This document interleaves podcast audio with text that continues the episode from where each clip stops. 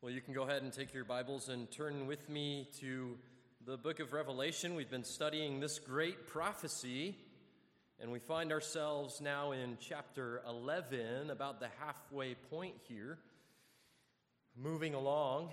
And um, I was finding it hard to really know how to review the context here, but if you've been following along with us, we are in a prophecy of the end times. We are looking at what John records for us, a vision that he received from the Lord Jesus Christ in the last days of his life as he was exiled on the island of Patmos.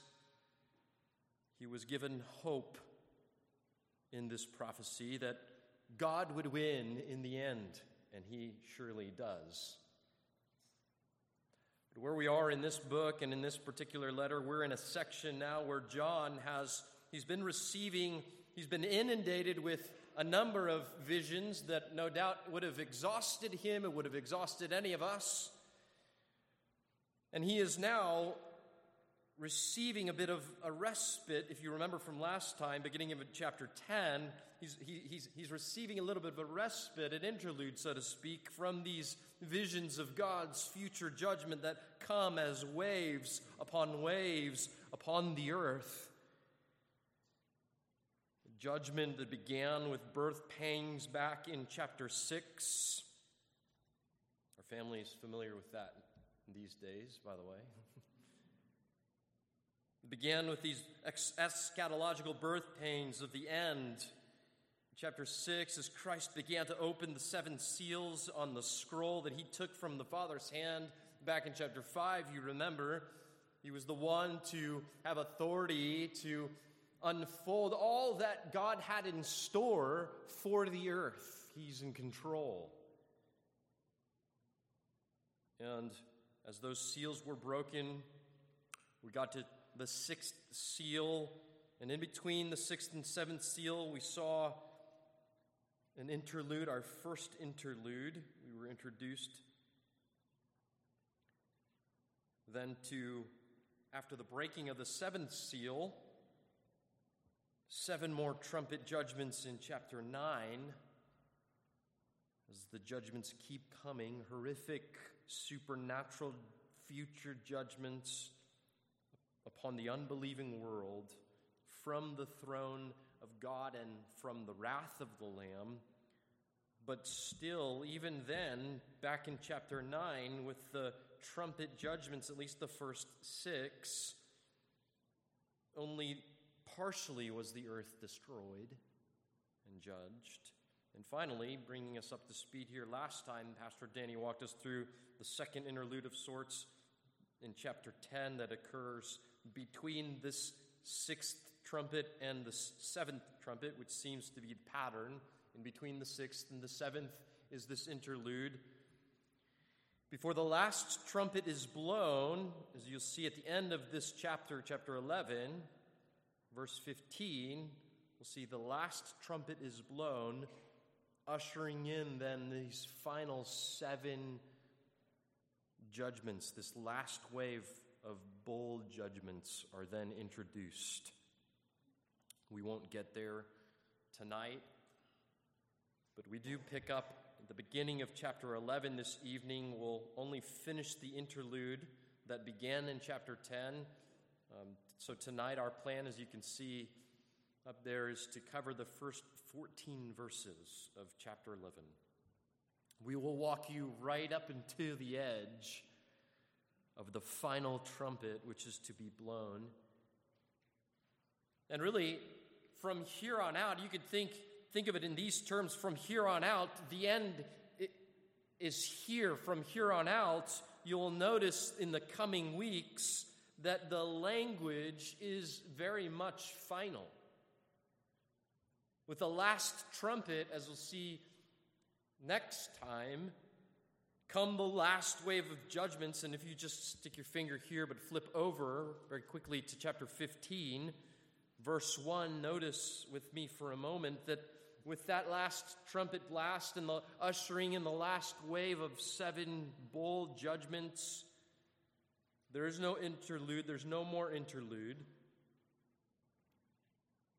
And notice verse 1 of chapter 15, John actually describes those bowl judgments as the last. Notice, because in them the wrath of God is finished. Done. This is the beginning of the end. We will walk right up to the edge tonight. So, so we are in the last real interlude before the last few judgments to come that will complete God's wrath upon the earth, and there is finality to everything from here on out. This is the last hour. This is the beginning of the end. As we often say, or sometimes say, that figuratively, the door of the ark is quickly closing. And at some point, there will be a point of no return. And so, the question that faces us tonight on the cusp of the last hour is Is there any grace left for those who remain at this point in God's unfolding of judgment? Is there any grace left for those who remain on the earth by the time you get here to chapter 11, and I believe John is given the answer here to that question in our passage tonight. So let's look at it, and here's your outline for this evening. If you just want a simple outline, we'll, we'll see two glimmers of grace in the last hour. The people of the last hour the verses 1 and 2, and prophets of the last hour. God, in this final gesture, is so gracious. But look with me first at the people the last hour. Notice verses 1 and 2. At this point, John has been, as you remember from last time, instructed at the end of chapter 10 to continue in his prophetic activity.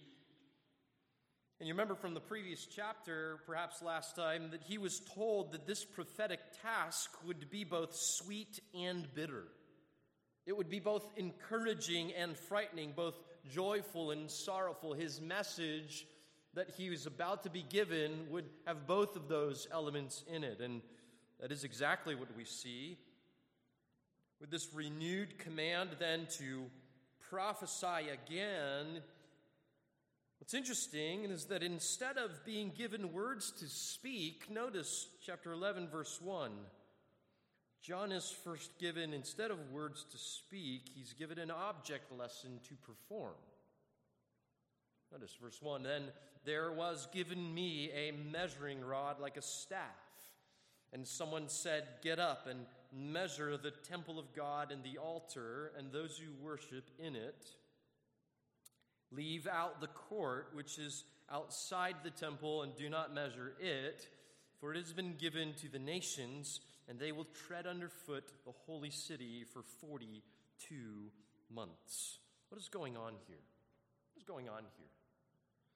Well, notice the text says that John is given a measuring rod like a staff. This is the object lesson. And, and prophets were often um, told by God to perform what they were about to prophesy in an illustration of the message that they were to give. John is given something likely that, that resembled the hollow stalk of a reed like plant that grew in the Jordan Valley at the time of his writing. It was lightweight and rigid enough, usually to use as an ancient tape measure. it didn't roll up or anything, but, but it could grow anywhere between 9 to 15 feet long, and that is what they used to measure things back then. And with it, notice he's instructed to measure the temple of God and the altar and those who worship in it. But, did you notice? He, he's also told specifically not to measure something. To leave out, or literally, the verb is actually to cast out, to throw out the court which is outside the temple and not to measure it. John has given these two commands.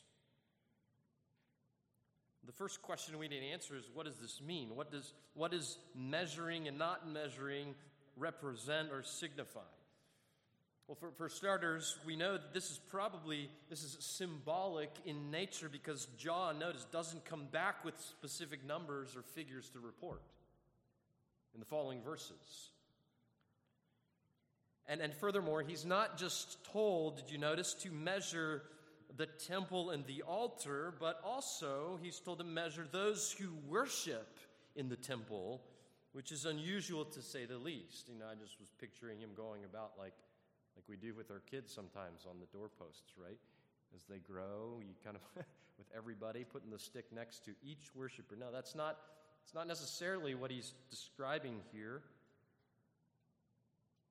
This is symbolic. This measuring is symbolic of something. But more than that, when you survey the rest of the scriptures for other prophetic illustrations of measuring, particularly even those in prophecy, there are some really helpful passages that begin to surface, and we don't have time to get into them. You can write them down for further study, but most helpful, perhaps, is Zechariah chapter 2 and the last eight chapters of Ezekiel, Ezekiel 40 through 48, where the prophetic act, you just have to take my word for it here, the prophetic act of measuring in those contexts was symbolic of God setting aside, delineating, highlighting, marking out a certain people or a certain place for protection, preservation, and salvation. In fact, in, in, in, Zechariah chapter 2, it's Jerusalem that's being measured that God is promising one day to restore. In Ezekiel 40 through 48, it is, it's, it's the same here. It's his, it's his temple. In other words, you could say this that measuring is God's way here of specifically to the prophets highlighting what he was, marking out what it was that he was promising to restore and rebuild someday. That's what John was to do by his measuring. It was as if God were walking out the lines of his future possession and property. Do you all know what homesteading is? Maybe some of you, it's walking off, the marking off the boundaries of his future new Jerusalem. Just listen to one example of this Zechariah, again, chapter 1, verse 16. Therefore, thus says the Lord, I will return to Jerusalem with compassion. My house will be built in it, listen, declares the Lord of hosts, and a measuring line will be stretched over Jerusalem. So, so in both Zechariah's and Ezekiel's prophecies, measuring represented God's future promise to his people, Israel. That is what, that is what John is picking up. That is what John is building upon here in his revelation that if you keep searching the Old Testament, measuring is not always marking out something for good. It, it could also, you, you, we would also come across negative passages of measuring in other prophetic passages like Isaiah 28, verse 17, Amos 7, verses 7 through 9, where the measuring line or plumb line, maybe you heard that term before, was used by prophets to also mark out something for God to judge and to destroy. So we put those pieces together. Clearly, whatever's meant by measuring, whether good or bad, salvation or judgment, restoration or condemnation, whatever that is, it depends on the context of our passage, right? In fact, sometimes it's both good and bad.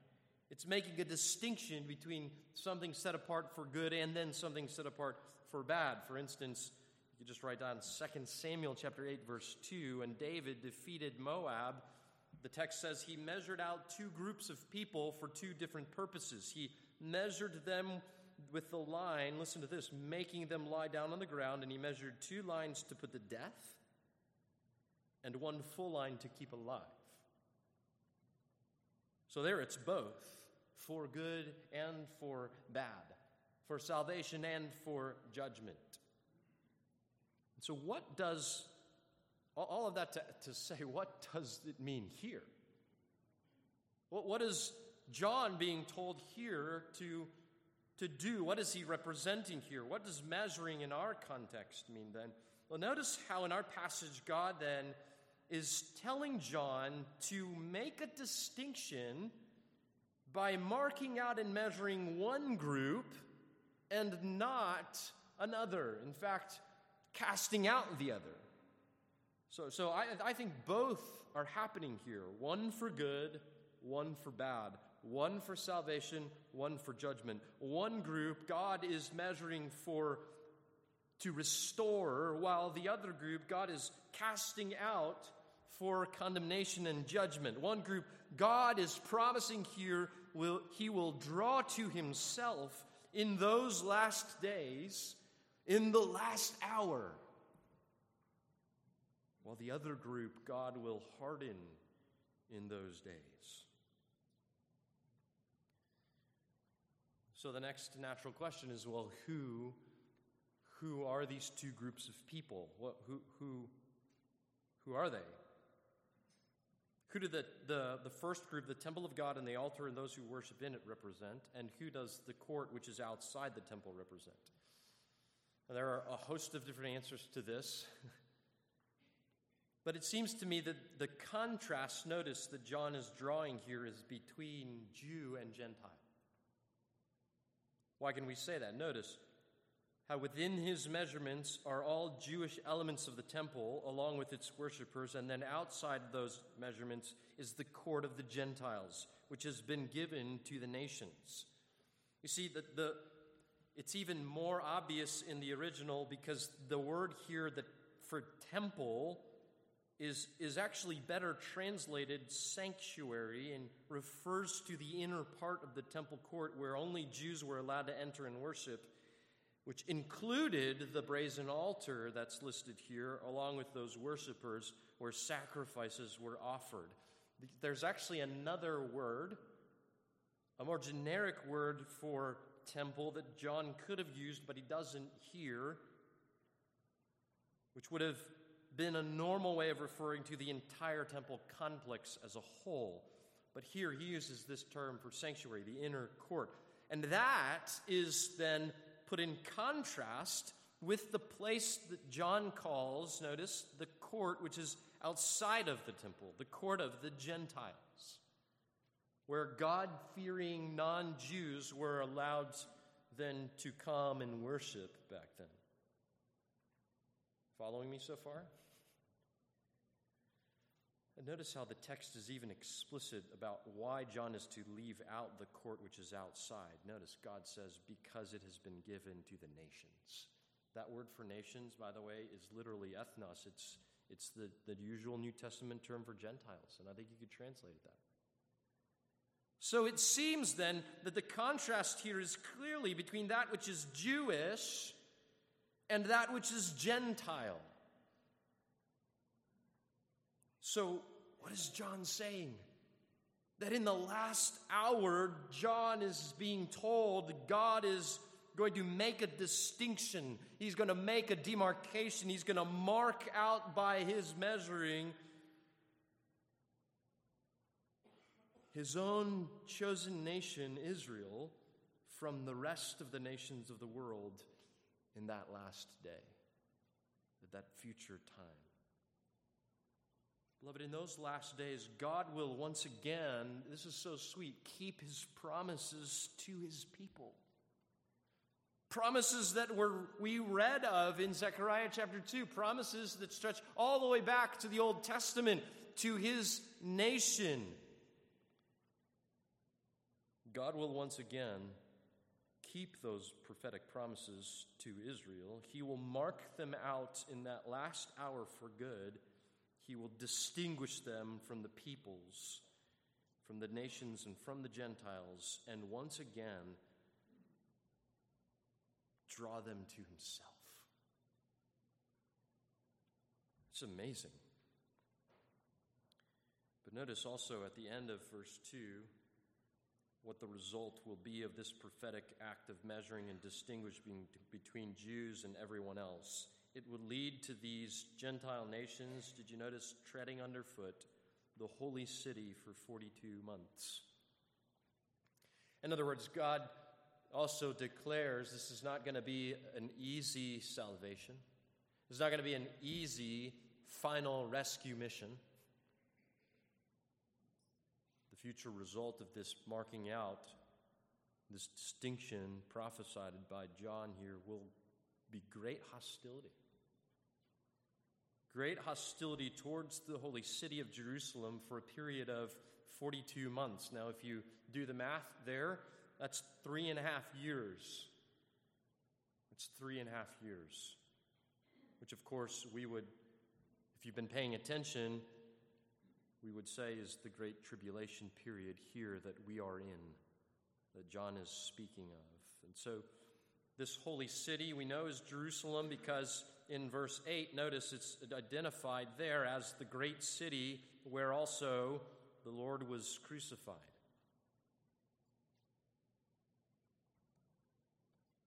But in those last days, then, God will once again, think about this, keep his promise to his nation Israel and set his love upon them once more for their good. This is the people of the last hour. What a glimmer of grace in the midst of mass destruction, in the midst of chaos, in the midst of Him judging the entire earth.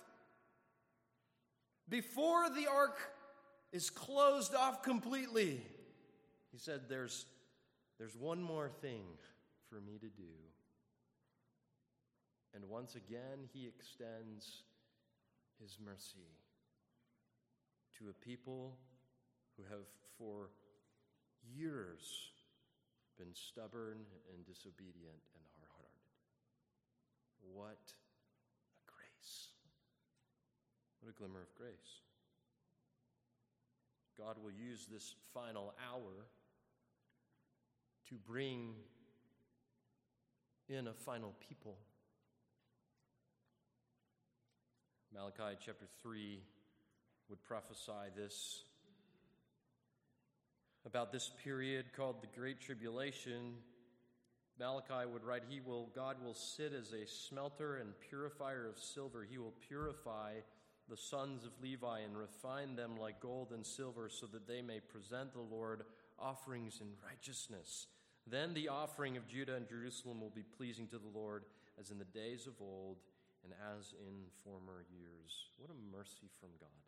How in the last hour he will fulfill these promises. He will be gracious once again and save a number out of the nation of Israel. That is the people of the last hour, a glimmer of hope. But how will he do it? How is he going to do it? What, what, how will he carry out this rescue mission?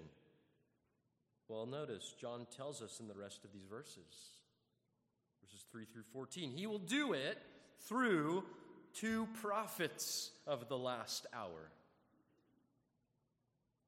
And notice first the description of these prophets in verses 3 through 6. And I will grant authority, he says, to my witnesses and they will prophesy for 1260 days clothed in sackcloth. By the way, if you do the math, 30 days in a month, this is three and a half years. Once again, 42 months. Notice how John then describes these prophets of the last hour. These are the two olive trees and the two lampstands that stand before the Lord of the earth. And if anyone wants to harm them, fire flows out of their mouth and devours their enemies. So if anyone wants to harm them, they must be killed in this way. These have the power to shut up the sky so that rain will not fall during the days of their prophesying, and they have power over the waters to turn them into blood and to strike the earth every plague as often as they desire. Now, God, it becomes pretty evident now, God is speaking directly to John and giving him these, this vision, these, these instructions. If we weren't sure about who was talking back in verse 1, now it becomes rather obvious. God is consistently the one who gives throughout Revelation, and he's certainly the one, only the one who can give divine authority to who he calls my witnesses here. So we're introduced here to God's witnesses. God's two witnesses. Why two? Well, if you think about it, it makes perfect sense. All throughout the scriptures, beginning back in the Old Testament, Deuteronomy 17, verse 6, on the evidence of two witnesses or three witnesses, he who is to die shall be put to death. Deuteronomy 19, verse 15, on the evidence or two or three witnesses, a matter shall be confirmed. It's always been two or three. The writer of Hebrews reminds us anyone who set aside the law of Moses dies without mercy on the testimony of two or three witnesses. And then, even in our practice of church discipline today, you know this well, this is carried through in God's instructions to us in Matthew 18, verse 16, that if a sinning brother doesn't listen to you after a private confrontation, Jesus tells us as the church, hey, take one or two more with you so that by the mouth of two or three witnesses, every fact may be confirmed, quoting Deuteronomy. So, that's why, two. These, you could see them as God's final witnesses, God's last prophets. These are God's witnesses against those who dwell on the earth, and they will confirm the matter of unrepentance. Again, there's a finality to this, isn't there? You get the sense that this is indeed the last chance. This is a, a final plea. This is a final sermon a final warning the bridge is out. But notice, notice how in this description that we find in verses 3 through 6, there, the identity of these two witnesses is not explicitly given to us, though we wish it would have been. Many have tried to figure out who these two people are. I think it's John MacArthur and Sinclair Ferguson. I'm just kidding. Uh, some, some have thought it's Enoch or Elijah because both men were translated into heaven without dying. Other, others have, have conjectured that maybe, it's Moses and Elijah because those men, they show up on the Mount Transfiguration of Jesus. There's some mystery surrounding both of their deaths. You know, Elijah was taken up. Moses, don't nobody knows where he was buried. And, and both of those really were, were, were prophets who performed the kinds of miracles that are all described here in verse 6. So makes sense, but the, the reality is none of those can we say for certain. All of those are speculations and inconclusive. The text just doesn't tell us. If God wanted us to know who they were, I think He would have told us. That's not the point here, but what we do know from the text, notice, is the purpose of their ministry. They will prophesy. They're messengers, they're prophets. In fact, they're called prophets in verse 10. And the days of their ministry in verse 6 are called the days of their prophesying. And so they are here to announce something, they are here to prophesy. So, what, what, what will be the content of their message? Seems that their message will include some kind of call to repentance, since they'll be, look, notice verse 3, clothed in sackcloth. That's the garb of repentance, lament. And it also seems that they will prophesy warning of God's judgment. It won't be a comfortable, easy message. Notice in verse 10, since they tormented those who dwell on the earth with their prophesying. So it's not, a, it's, not going to be popular message. it's not going to be a, your best life now message. Likely it will include an announcement of the wrath to come. But notice specifically in verse 4, and I think this gives us the most information. And I, It's really interesting. Notice verse 4 says, These are the two olive trees and the two lampstands that stand before the Lord of the earth. And you say, How does that help us understand what their message of, is, is going to be like? Well, well, because, as John often does, this is, this is a reference to the Old Testament. And if you didn't know that, you'd be confused. But this imagery is drawn, it, it's a clear reference back to Zechariah chapter 4, where the prophet Zechariah, in his context, is given a prophetic vision of a lampstand and two olive trees by it. And, and when Zechariah asks in that context, hey, what, what are these? In chapter 4, verse 11, he's told by an angel, These are the two anointed ones, listen to the language, who are standing by the Lord of the whole earth. Same language here. So, we, again, we don't have time to show you this, but if you study that context in that passage, you'll find that the two olive trees, the two anointed ones that Zechariah is referring to, are Joshua, the high priest of Israel at that time, and a man by the name of Zerubbabel, who was governor of Judah at that time. Maybe that sounds familiar. And both of those men were used in Zechariah's context by God after Israel had returned from Babylonian exile, you remember, they had to rebuild some things, didn't they? Both of those men, Joshua the high priest and Zerubbabel, were used by God in those days to stir up the people to rebuild the temple so that God would be honored once more in Jerusalem.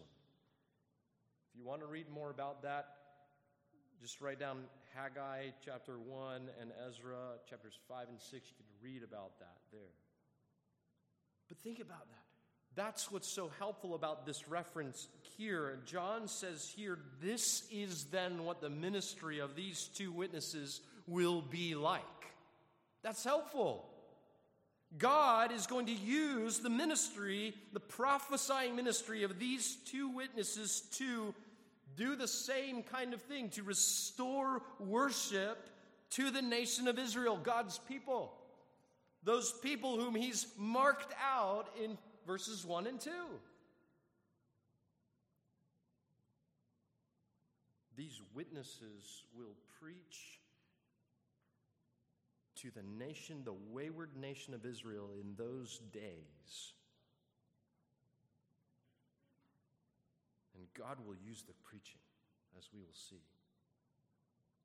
What a grace.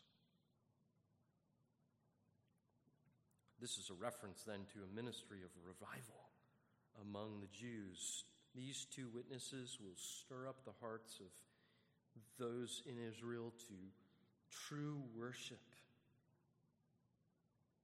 That will be part of their message. And I don't think it's an old I don't think this Old Testament reference to the ministry of Zerubbabel and Joshua rebuilding the temple is a coincidence either, since John has been told to measure out the temple, even though at the time of his writing, after 70 AD, the temple lies in ruins. So it implies it will be rebuilt. And God will use these two witnesses to restore his people. But notice also in this description of these witnesses, the duration of their ministry. Verse 3 says, for 1,260 days. Now, again, as we've noted earlier, this happens to be the same three and a half year period. It's the same duration of verse 2, just given in different quantities. And not only that, it's the same period of time that will come up again, just a preview of things to come, in the next two chapters in a few different ways. All speaking of the same period here, though, in my opinion. Notice, just look forward, chapter 12, verse 6, we'll see again the number 1,260 days again. Chapter 12, verse 14, you'll read a time and times and half a time, which is how Daniel refers to this period in his prophecy, a time being one year, times being two years, and half a time being half a year, three and a half years once again. And both of those instances in chapter 12 refer to this period of time where a woman who is cared for by God will, will be cared for by God in the wilderness, be chased out into the wilderness. And one more preview of things to come, just look at chapter 13, verse 5. You see again 42 months mentioned there, in which John says authority is given to the beast. So put all of those things together. It's the same period, it's the same period of time. The duration of the ministry, then, of these two prophets, it's not going to be a fun season. It's not going to be a fun three and a half years. The ministry of these prophets will last these three and a half years, yes, but it will be the three and a half years during what has been called the Great Tribulation when the Antichrist will come to power and trample underfoot the city of Jerusalem, thereby causing God's people to flee into the wilderness. If you put all those references together, it will be a ministry in difficult times, difficult season, the most difficult. And yet, what a grace. that in that last hour, once more God will call his people and they will finally listen. But we see also that for these treacherous times, these two witnesses will be given God's authority and power to fulfill their ministry. Notice verses 5 and 6. Verses 5 and 6 we see the authority and power to fulfill their ministry. Notice verse 5 God is said to kill the enemies of these prophets by fire, which is a common Old Testament sign of divine judgment on those who directly oppose his appointed servants. In fact, Numbers 16, when Moses the prophet was opposed by the sons of Korah, you remember after the earth swallowed most of their camp, the text says fire also came forth from the Lord and consumed the 250 men who were offering the incense. Same thing happened with Elijah, and again, this is why something it's Moses and Elijah, but 2 Kings chapter 1, Elijah the prophet called down fire from heaven to consume 100 of Ahaziah's men. Remember? And, and, and even, you know, in the New Testament, you think James and John had a category for this kind of judgment because in Luke 9, they, they actually asked Jesus if, if, they, if, if he wanted them to call down fire from heaven and consume these people whom they thought were against them. So, this is judgment. This is a judgment of God on anyone who would oppose these two prophets. And notice verse 6 not only are these two witnesses given the authority and power to punish the wicked men directly in this way, just like the prophets of old, verse 6 tells us they're given the power to perform the same kind of miracles and act plagues upon the earth that the prophets had. John writes, They have the power to shut up the sky so that rain will not fall during the days of their prophesying. The language here indicates that for the entire duration of their prophetic ministry, three and a half years, there will be no rain. It just happens to be the same period of time that God withheld rain from Israel during the prophet Elijah's ministry against Ahab could read about that in James 5, verse 17. But and again, notice not just the ability to shut up the skies, but power.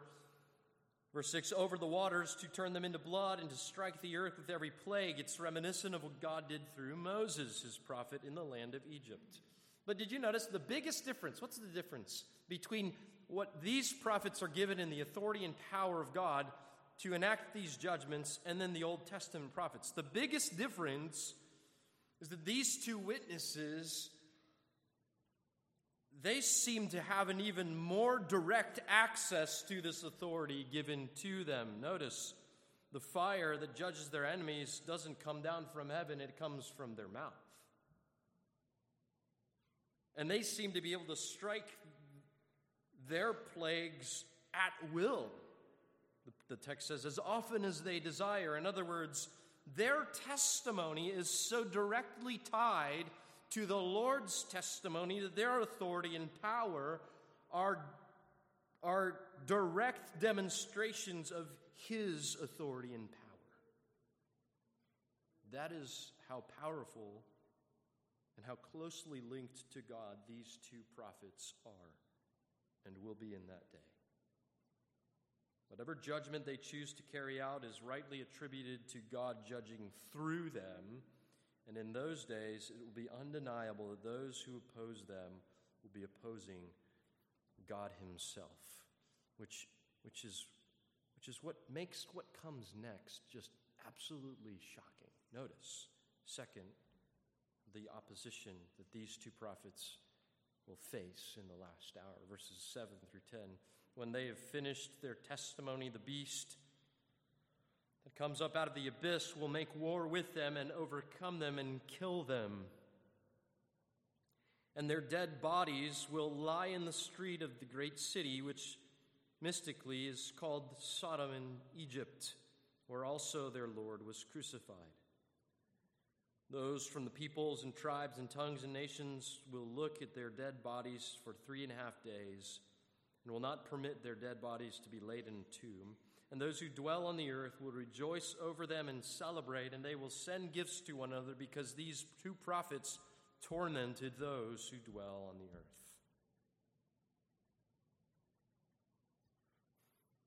In spite of their direct authority from God, in spite of the grace that they are to those in the last hour, there are going to be a majority of people here who will oppose them, John says. And I want to make just two observations here about this opposition in this section. First, notice, notice that God is sovereign still over this opposition. And it's such a comfort, verse 7, when they'd finished their testimony. Then the beast comes and kills them. John tells us here that God will not allow these two witnesses to be touched until their task is done. Think about that. God won't let anything come against them until they have finished the last word. And once their appointed time has come, then and only then, John says, once their testimony has been fulfilled, John then sees the beast emerge from the abyss to war with these two witnesses, and he will overcome them and eventually kill them. God is still sovereign over this. God is sovereign over opposition, the opposition you and I would face as well. You might be wondering who's this beast? Well, it's the first time we're really introduced to him here. He'll come, I think, 36 or so more times later. More information will be given about him in chapter 13, chapter 17 specifically. But for now, it's enough to say that he's, that he's likely he's the Antichrist who comes to power during the tribulation period and leads, eventually leads in chapter 16 an army to wage war against Christ in Battle of Armageddon. We know he's not Satan because notice chapter 12, verse 9. Satan is depicted as the dragon and the serpent of old, not this beast. And if you fast forward again, chapter 13, verse 2, John in his vision will distinguish between this beast and the dragon who is clearly Satan. So he's not Satan, but but but in that later chapter we'll read that the beast is given the dragon's power and his throne and great authority. So Although it's not Satan himself, we know the beast here is one who will carry out Satan's will on earth during these last days. And, and, and Revelation 13 5 tells us that this beast will be given a temporary authority over the earth for the same period of time, like we said earlier, that these two witnesses will have their ministry 42 months. And yet, if you fast forward to Revelation 17, verse 17, we will be reminded there And it's good to be reminded of now that even this temporary reign, listen, this evil reign of the Antichrist that will come is ultimately under God's sovereign control to execute his purpose until the words of God will be fulfilled. I love that. Listen, this is the sovereignty of God over all satanic opposition to his people. Like even in the face, you think about it, even in the face of the greatest evil that will ever rule this planet, when the Antichrist comes to power, the Bible doesn't mince any words here. God is still in control. It's His purpose that's being worked out, it's His witnesses that are untouchable until He's done with them. And even then, their martyrdom is a fulfillment of His will, not Satan's. Beloved, Hitler, Stalin, Mussolini, none of those evil dictators even touch what this Antichrist's rule will look like in those last days. And yet, Revelation declares to us here that even his evil reign will, will be according to the will of God and subjected to the sovereignty of God. So, Christian, as George Whitefield once famously said, we are immortal until our work on earth is done. If the Lord is for us, who could be against us? What can man do to us? But notice not just that God is sovereign, notice not just his sovereignty over this opposition, notice the intensity of man in opposition to God here.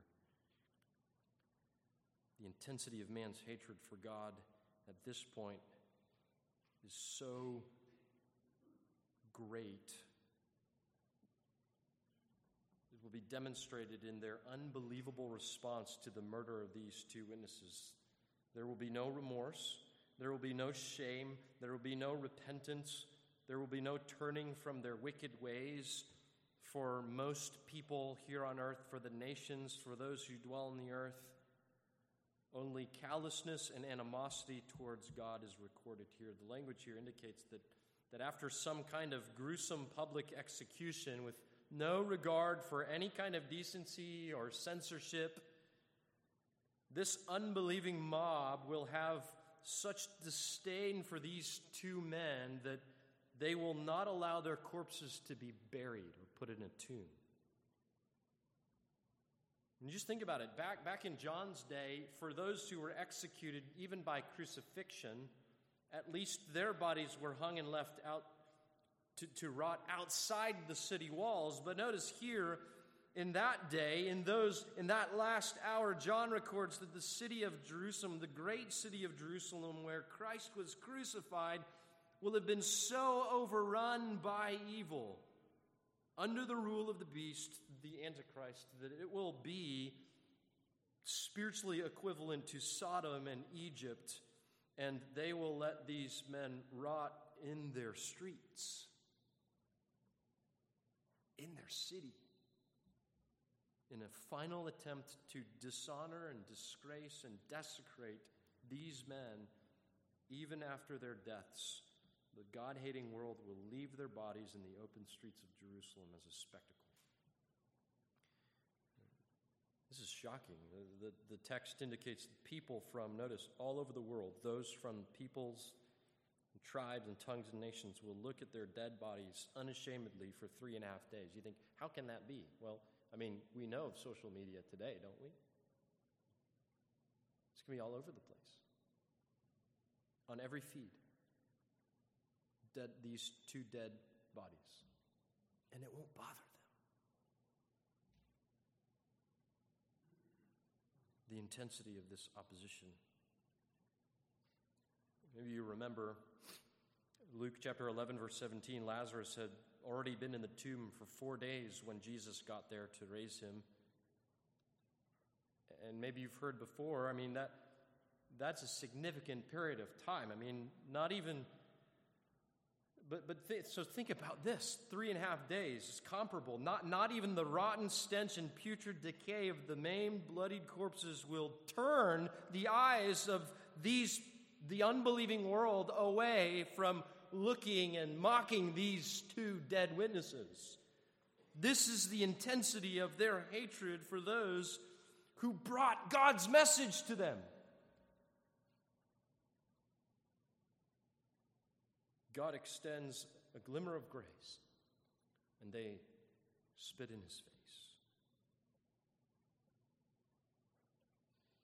This is an even intensified version of what I'm reminded of in the words of Stephen right before he was stoned to death by the Jews. Remember in Acts chapter 7, he says, You men who are stiff necked and uncircumcised in heart and ears are always resisting the Holy Spirit. You are going just as your father, you're doing just as your fathers did. Which one of the prophets did your fathers not persecute? They killed those who'd previously announced the coming of the righteous one, whose betrayers and murderers you have now become.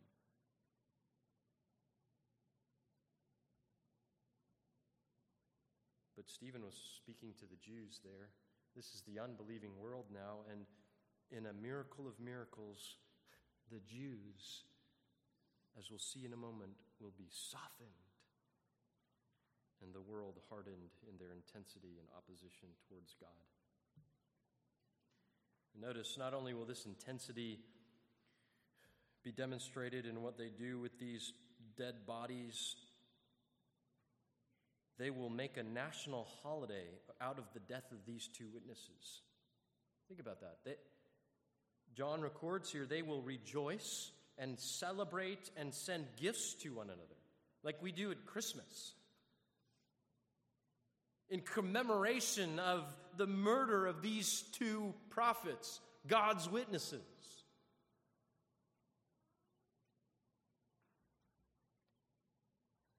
This is mankind in its maddest state of hard heartedness towards God.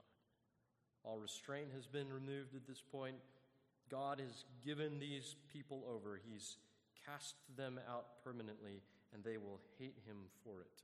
This is how they respond to his extension of grace. And so he will cast them out. But notice, their holiday is going to be cut abruptly short. God will have the last word. Notice, brings us lastly to the vindication of these prophets verses 11 through 13. But after the three and a half days, breath of life from God came into them, and they stood on their feet. And great fear fell upon those who were watching them. And they heard a loud voice from heaven saying to them, Come up here. Then they went in then they went up into the cloud or into heaven in the cloud and their enemies watched. And in that hour there was a great earthquake, and a tenth of the city fell. 7,000 people were killed in the earthquake, and the rest were terrified and gave glory to the God of heaven.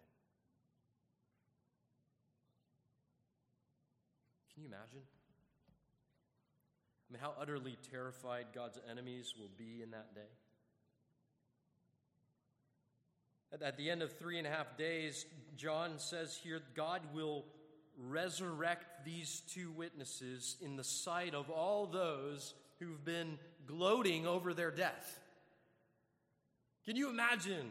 Just like he breathed life into the valley of dry bones in Ezekiel, he will raise these two prophets on their feet in the middle of the street in broad daylight for everyone to see while they're, while they're while their feeds are scrolling. And not only that, he will then he will then take them up into heaven.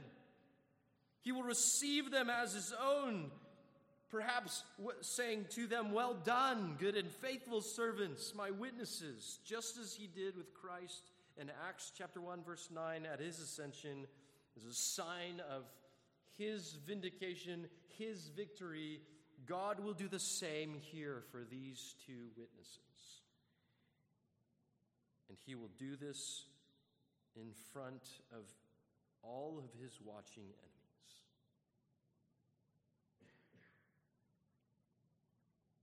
It's amazing. And as soon as his as soon as this two-person rapture is done,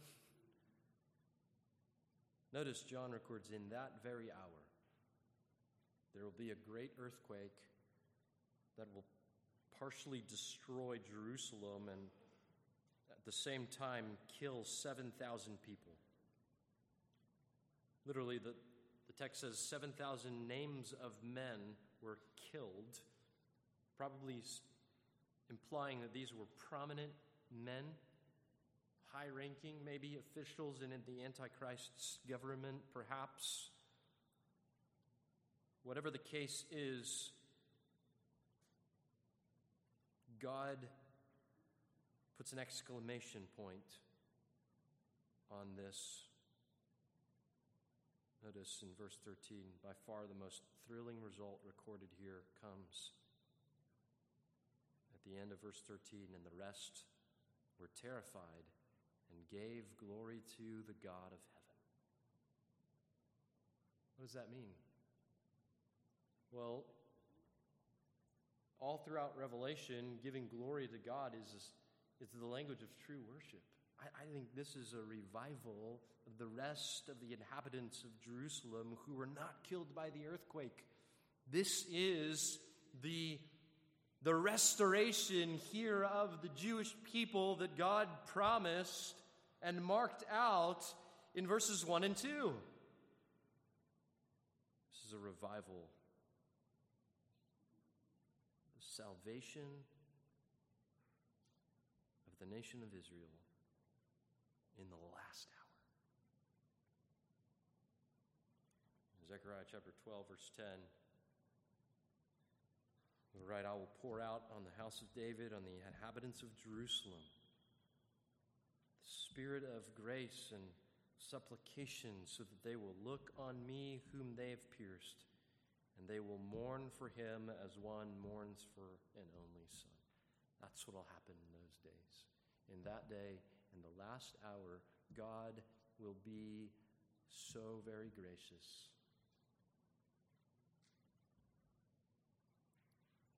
To a people of the last hour through prophets of the last hour.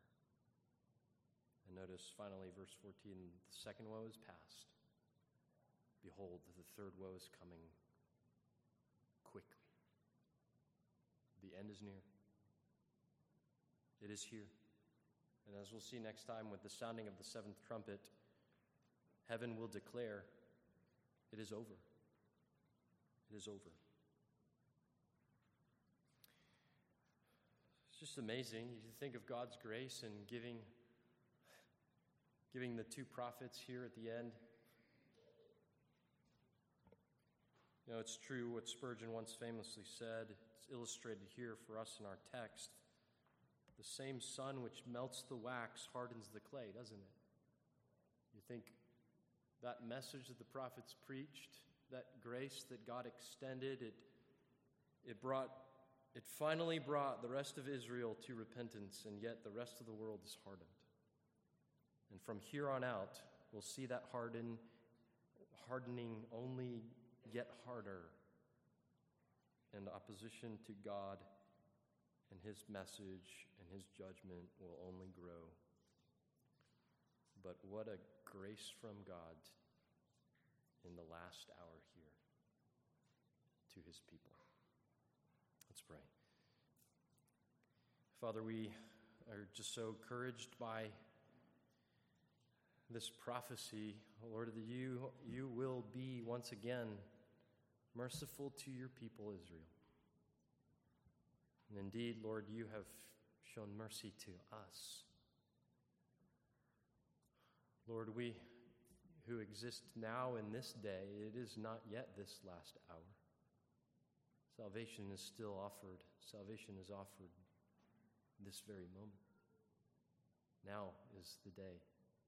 Today is the day of salvation you extend it to those who would come to you meekly and humbly and soften their hearts to your call of repentance and faith. Father, we pray that if there's any here who don't know you this moment, they wouldn't wait until the last hour, perhaps, they would, they would turn to you now and know that you're a gracious God who loves to save, but that one day that window is closing. One day, that hand that, as we've heard before, those hands that hold back your just judgment and at the same time beckon sinners to come, both of those will drop and there will be no more chances to repent. So, Father, cause us to live.